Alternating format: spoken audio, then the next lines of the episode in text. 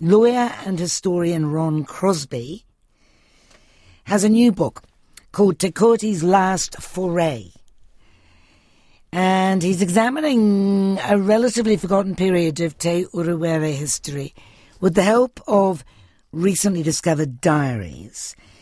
He sets an historical record straight about a mass abduction in 1870 of 218 Whakatohea people by Te Kooti during the New Zealand Wars. Ron Crosby is author of books including The Musket Wars. He was appointed to the Waitangi Tribunal in 2011 and he puts the legwork into his research, tramping the routes that he writes about. And he's with me now. Kia ora. Kia ora. Kooti's last foray.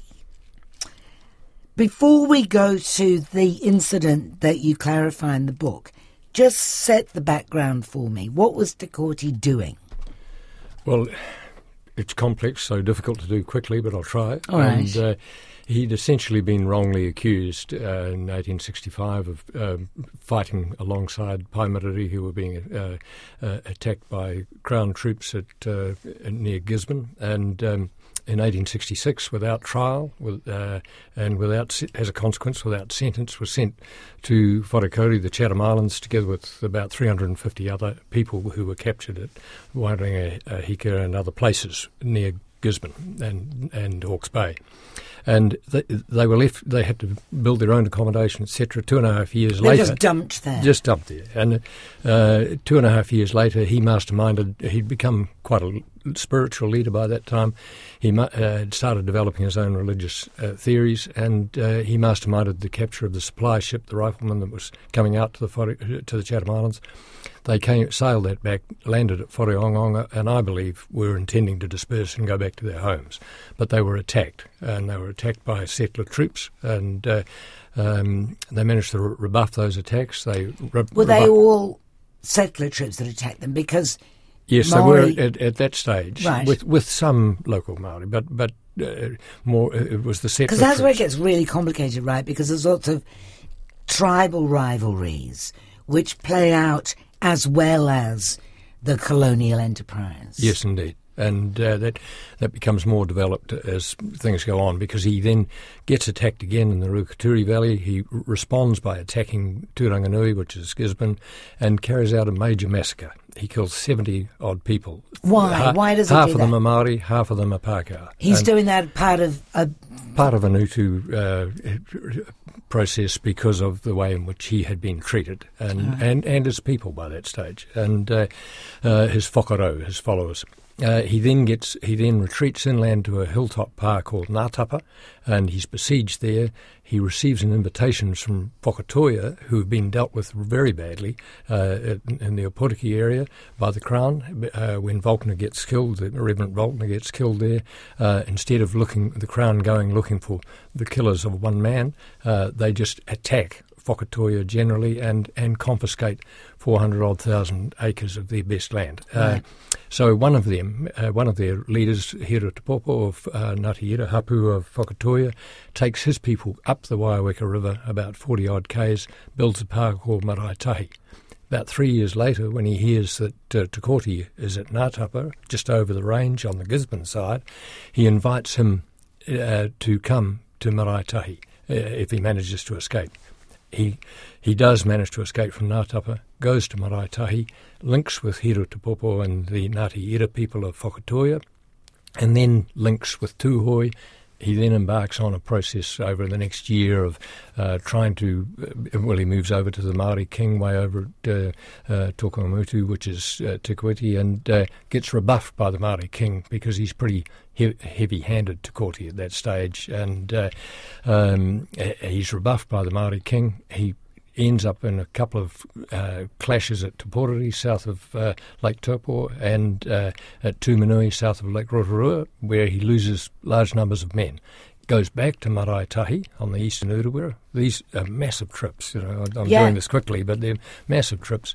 He's at Maraetahi. He's short of men. He's short of gunpowder. He's short of uh, uh, any weaponry. So he, he, I think, stages a raid on Whakatohea, on the two communities of Whakatohea who've been penned into a reserve area at Opape and Omaramutu, just east of Opotiki, grabs the whole of those two communities. So they've been penned in by whom? By the Crown. Right. Yep. So is he abducting them or is he rescuing them? Well, it's pretty clear from the contemporary historical record that he was abducting them. Uh, uh, nowadays, he's of course become the prophet of uh, the Ringatu religion, yeah. and Whakatohea uh, big supporters of the uh, followers of the Ringatu, um, and they, they regard him in a much better light now than uh, than he was regarded at the time. At right. the time, the rangatira of Whakatohea who were at Opapia no Maramitu when he arrived, they fled by boat to a little settlement called Torere just further up the coast, and they were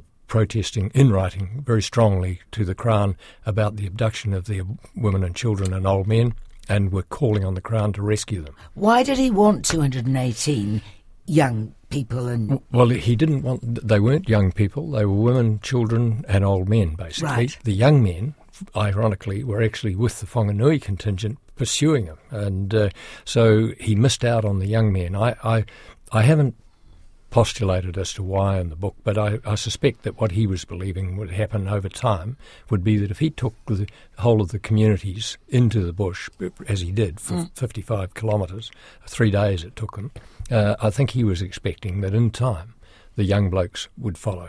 And that would be his source of manpower. Wow. Uh, but uh, he exposed, really, those 218 people. It was near the end of uh, uh, summer, it was right at the end of March, and winter was looming and winter in the Urewera is is not easy uh, food wise, and uh, I, I, think there would have been serious repercussions had they not been rescued by the Whanganui as they were, uh, three weeks later. Three weeks later, mm.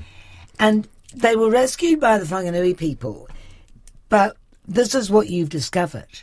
This is not what was purported to have happened, which is that they were rescued by Ngati Porou. Ah, that's right. And uh, what happened was that um, the two uh, Whanganui rangatira who were involved, who were Te Kepa Te Rangihiwinui, well, Major Kemp and uh, Topia Turoa, they wrote written reports describing an attack on a pa called Waipuna. And uh, Porter's account was, uh, and that was published in the appendices to the Journal of House Representatives at the time.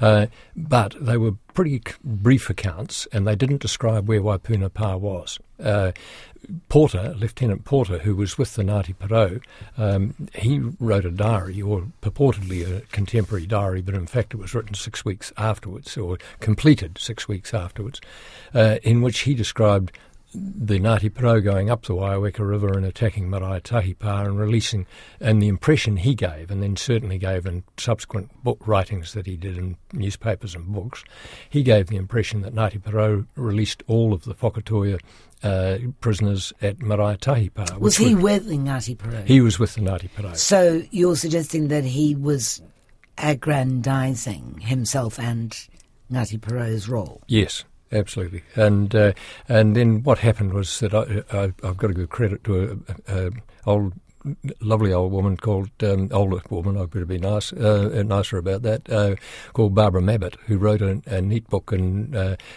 about a, um, the diary of a an old relative of hers called Samuel Austin, who, and there were only two Pākehā involved in, in these two contingents. Each of the contingents was about 300 in the case of Ngāti Porou, about 450 in the case of Whanganui. Uh, each of them had a Pākehā with them. One was an officer, his diary, Porter's, got published. The other was Austin, he was with the Whanganui, his diary never got published. Barbara Mabbutt uh, came upon it, turned it into a book, and I read that book subsequently and uh, got in touch with her, and she made the diary uh, available. Did you already have suspicions that Austin's was probably going to be more accurate? Well, I didn't know about Austin's diary until I read her book. But, but you'd already but suspicious was, of Porter's account. Yes, absolutely. Because, because, when I because when I wrote the Kupapa book in 2015, I had to reconcile the Whanganui Rangatira accounts of an attack on a pa called Waipuna which they didn't describe where it was, and re- and them releasing all the prisoners and then meeting up a couple of days later with Ngāti Porou and coming on out and from Marae Tahi, um, and yet Porter's account didn't mention Waipuna Waipunapa at all. And uh, so when I wrote the Kupapa book, I felt a lot of discomfort about it because in 1987, I'd, well, in fact, in the 1970s and, and then in 1987 on my own for three weeks, I'd, I'd spent three weeks up the Waioeka River and uh, I'd never heard of this Waipuna Pa myself either, and, but I felt really uncomfortable writing the book in 2015 about things that were being described as being two different places. Right. And uh, so when I read Barbara Mabbutt's book, it suddenly you started to it, the whole of the incidents were dramatic, the areas rugged, and uh, so it was a really interesting thing to explore and follow up. But the only key to where Te took the um, captives from uh, Whakatohea was in Austin's diary. Uh, so to try and prove that, uh, we followed and, it's, and walked in their footsteps. And uh, so that involved, you know, a really long, hard walk. And Bush bashing, I imagine. Yeah, well, no, no track. And so um, just literally following his description, saying when you went up this river, you would come to this a spur coming down into a, a small creek, etc. You had to go up that long spur, try and get onto a major ridge, follow along that ridge, which is up and down. And uh, it took us ten and a half. One of the chaps with me. Um, Chris Gray had a, a, fancy watch and it, it records time, height climbed, etc.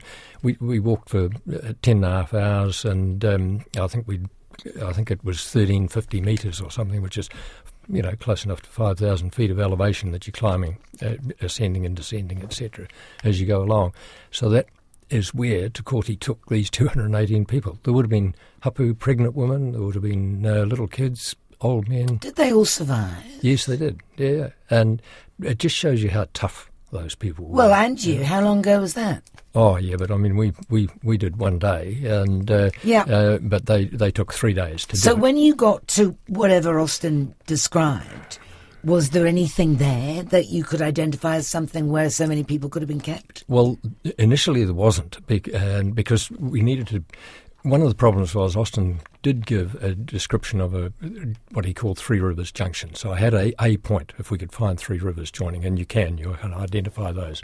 He then gave a distance of eight miles to Waipuna Pa upriver, and when when I looked at that on the map, and and it, it fortuitously ended up at a hut called Nico Flat Hut up the Waioeka, and we and I'd been there in 1987, and I I knew it couldn't have housed a pa where about 300 odd people had mm. to be living, and uh, um, for three weeks they built their own pa there, and it only list, existed for three weeks. So myself and uh, Chris Gray walked up there, and uh, when we it, there'd been very very heavy rain the night before, and when we got to uh, a particular junction called the Te Pato stream coming into the Waioeka, he said to me we should move on out. It was still on farmland at that stage. Move on out and have a look at that junction. And I the pack was already getting a bit heavy. I'm, I'm 73 now, so I'd, I said to him, well, it wasn't worth it because the river was flooded. We would, couldn't get over to the Pato.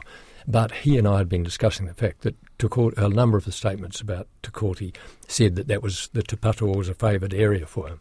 So Chris said, well, we should go and have a look. So we went over and had a look. And as soon as we walked, uh, there'd been cattle break fed on it.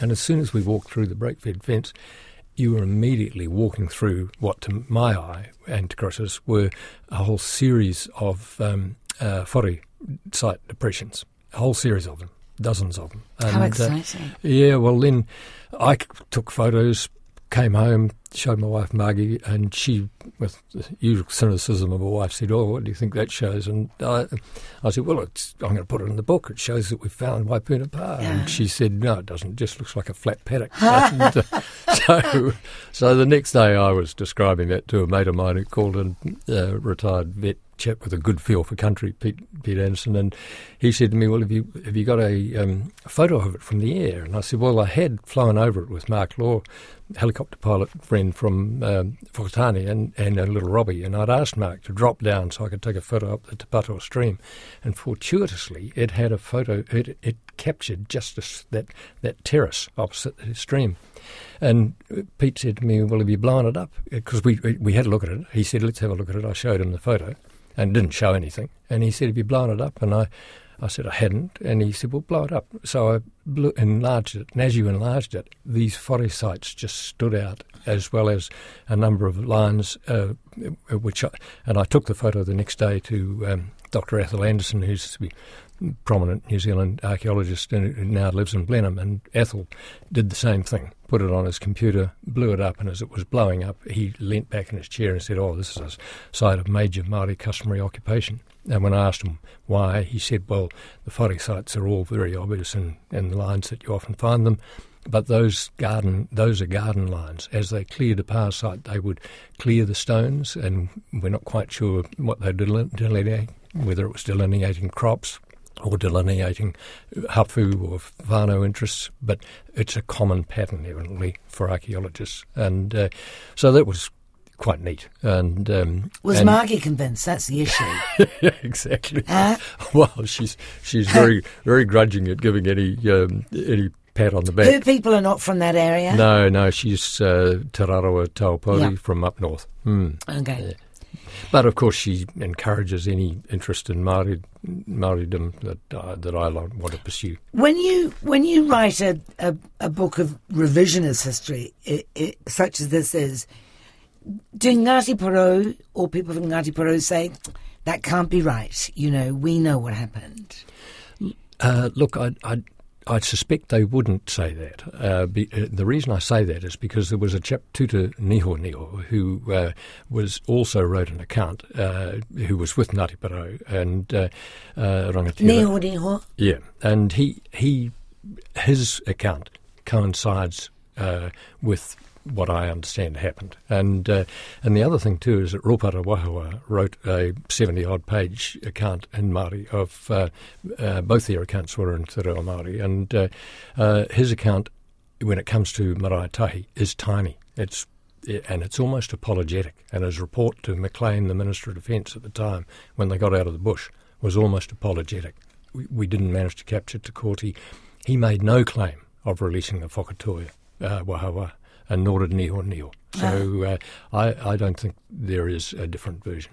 It must be very satisfactory for you to clarify these issues, to get to the bottom of these issues. Well, it it was amazing for for me, and uh, and I know for the chaps who came in the bush on the walks with me, and um, Stuart Spicer, and who did the artwork, and Dave Storley, and other long-standing. Because you couldn't have done it if you hadn't tromped the area, Uh, right? right. Yes. Yeah. No. You you had to be able to prove that uh, that the Austin Diary was absolutely accurate, which it was. Mm. So was Porter a bad guy, or was he just? No, he wasn't a bad guy. He was an extremely brave soldier and an extremely experienced soldier. And uh, there's an appendix four in the book because um, after the book was written, I found amongst my papers a uh, an account by Gilbert Mair, who was a contemporary of Porter's. And you've written a book about Gilbert Mair yes, already. Yes, and and uh, Mair was writing to James Cowan, the, the famous New Zealand military historian, in 1923, the year after, or 22, I think, the year after Porter died, um, saying. uh, Basically, recounting a number of incidents, including Marae Tahi, I believe, where Porter exaggerated, and and basically saying to Cowan, "Why did he do this? Why did he gild the lily? Because he was such a brave soldier. He didn't need to." Um, but it was interesting, and that's why I persuaded the publisher to put Yeah, that in as an appendix oh, right. Thanks, Ron. so another appendix goes in. Exactly. Yeah, yeah. What's your next book going to be? Well, I haven't really got a project as such because uh, there's a whole host of thoughts swirling around. But essentially, I want to write down uh, my own experiences, etc., for my grandchildren, Yeah. and, and that won't be published. So uh, that might take me six months, nine months, whatever. I've started it a bit. It sends if I read it to them, it sends them. To, Margie says it sends them to sleep. No, no, you do that. You do that. You write it. Are you um, still going tramping? Yeah, yeah, and indeed, and, um, planning a um, historic trip that'll take about um, seven or ten days or whatever. Where are you Uh, going? Somewhere in the Urewera. Mm. That's um, your favourite area. It is. I live in the South Island. I, I, st- I love the mountains in the South Island too, but uh, the Urewera just has a special appeal, particularly nowadays because I know the history and uh, and you, and that just brings the countryside alive. Yeah. Mm. You. So when you're walking, you're you're observing and you're imagining and you're eh, superimposing what you know already on the landscape. It's probably more that when you're researching and reading, instead of You're it, remembering the champ. you yes, you can absolutely visualise how steep the ridges are, or how deep the gorges are, or how long they are, and what it's like when it's raining, and uh, you know where, where's your next place to camp, etc. You know, so it, it's more that it brings the written word alive. In, Landscape as history. It's lovely to talk to you. Thank you. Thank you so much for coming to the studio. Ron Crosby, whose book is called Te Last Foray. It's the story of Te 1870 abduction of 218 people, taking them into the Waioeka Gorge.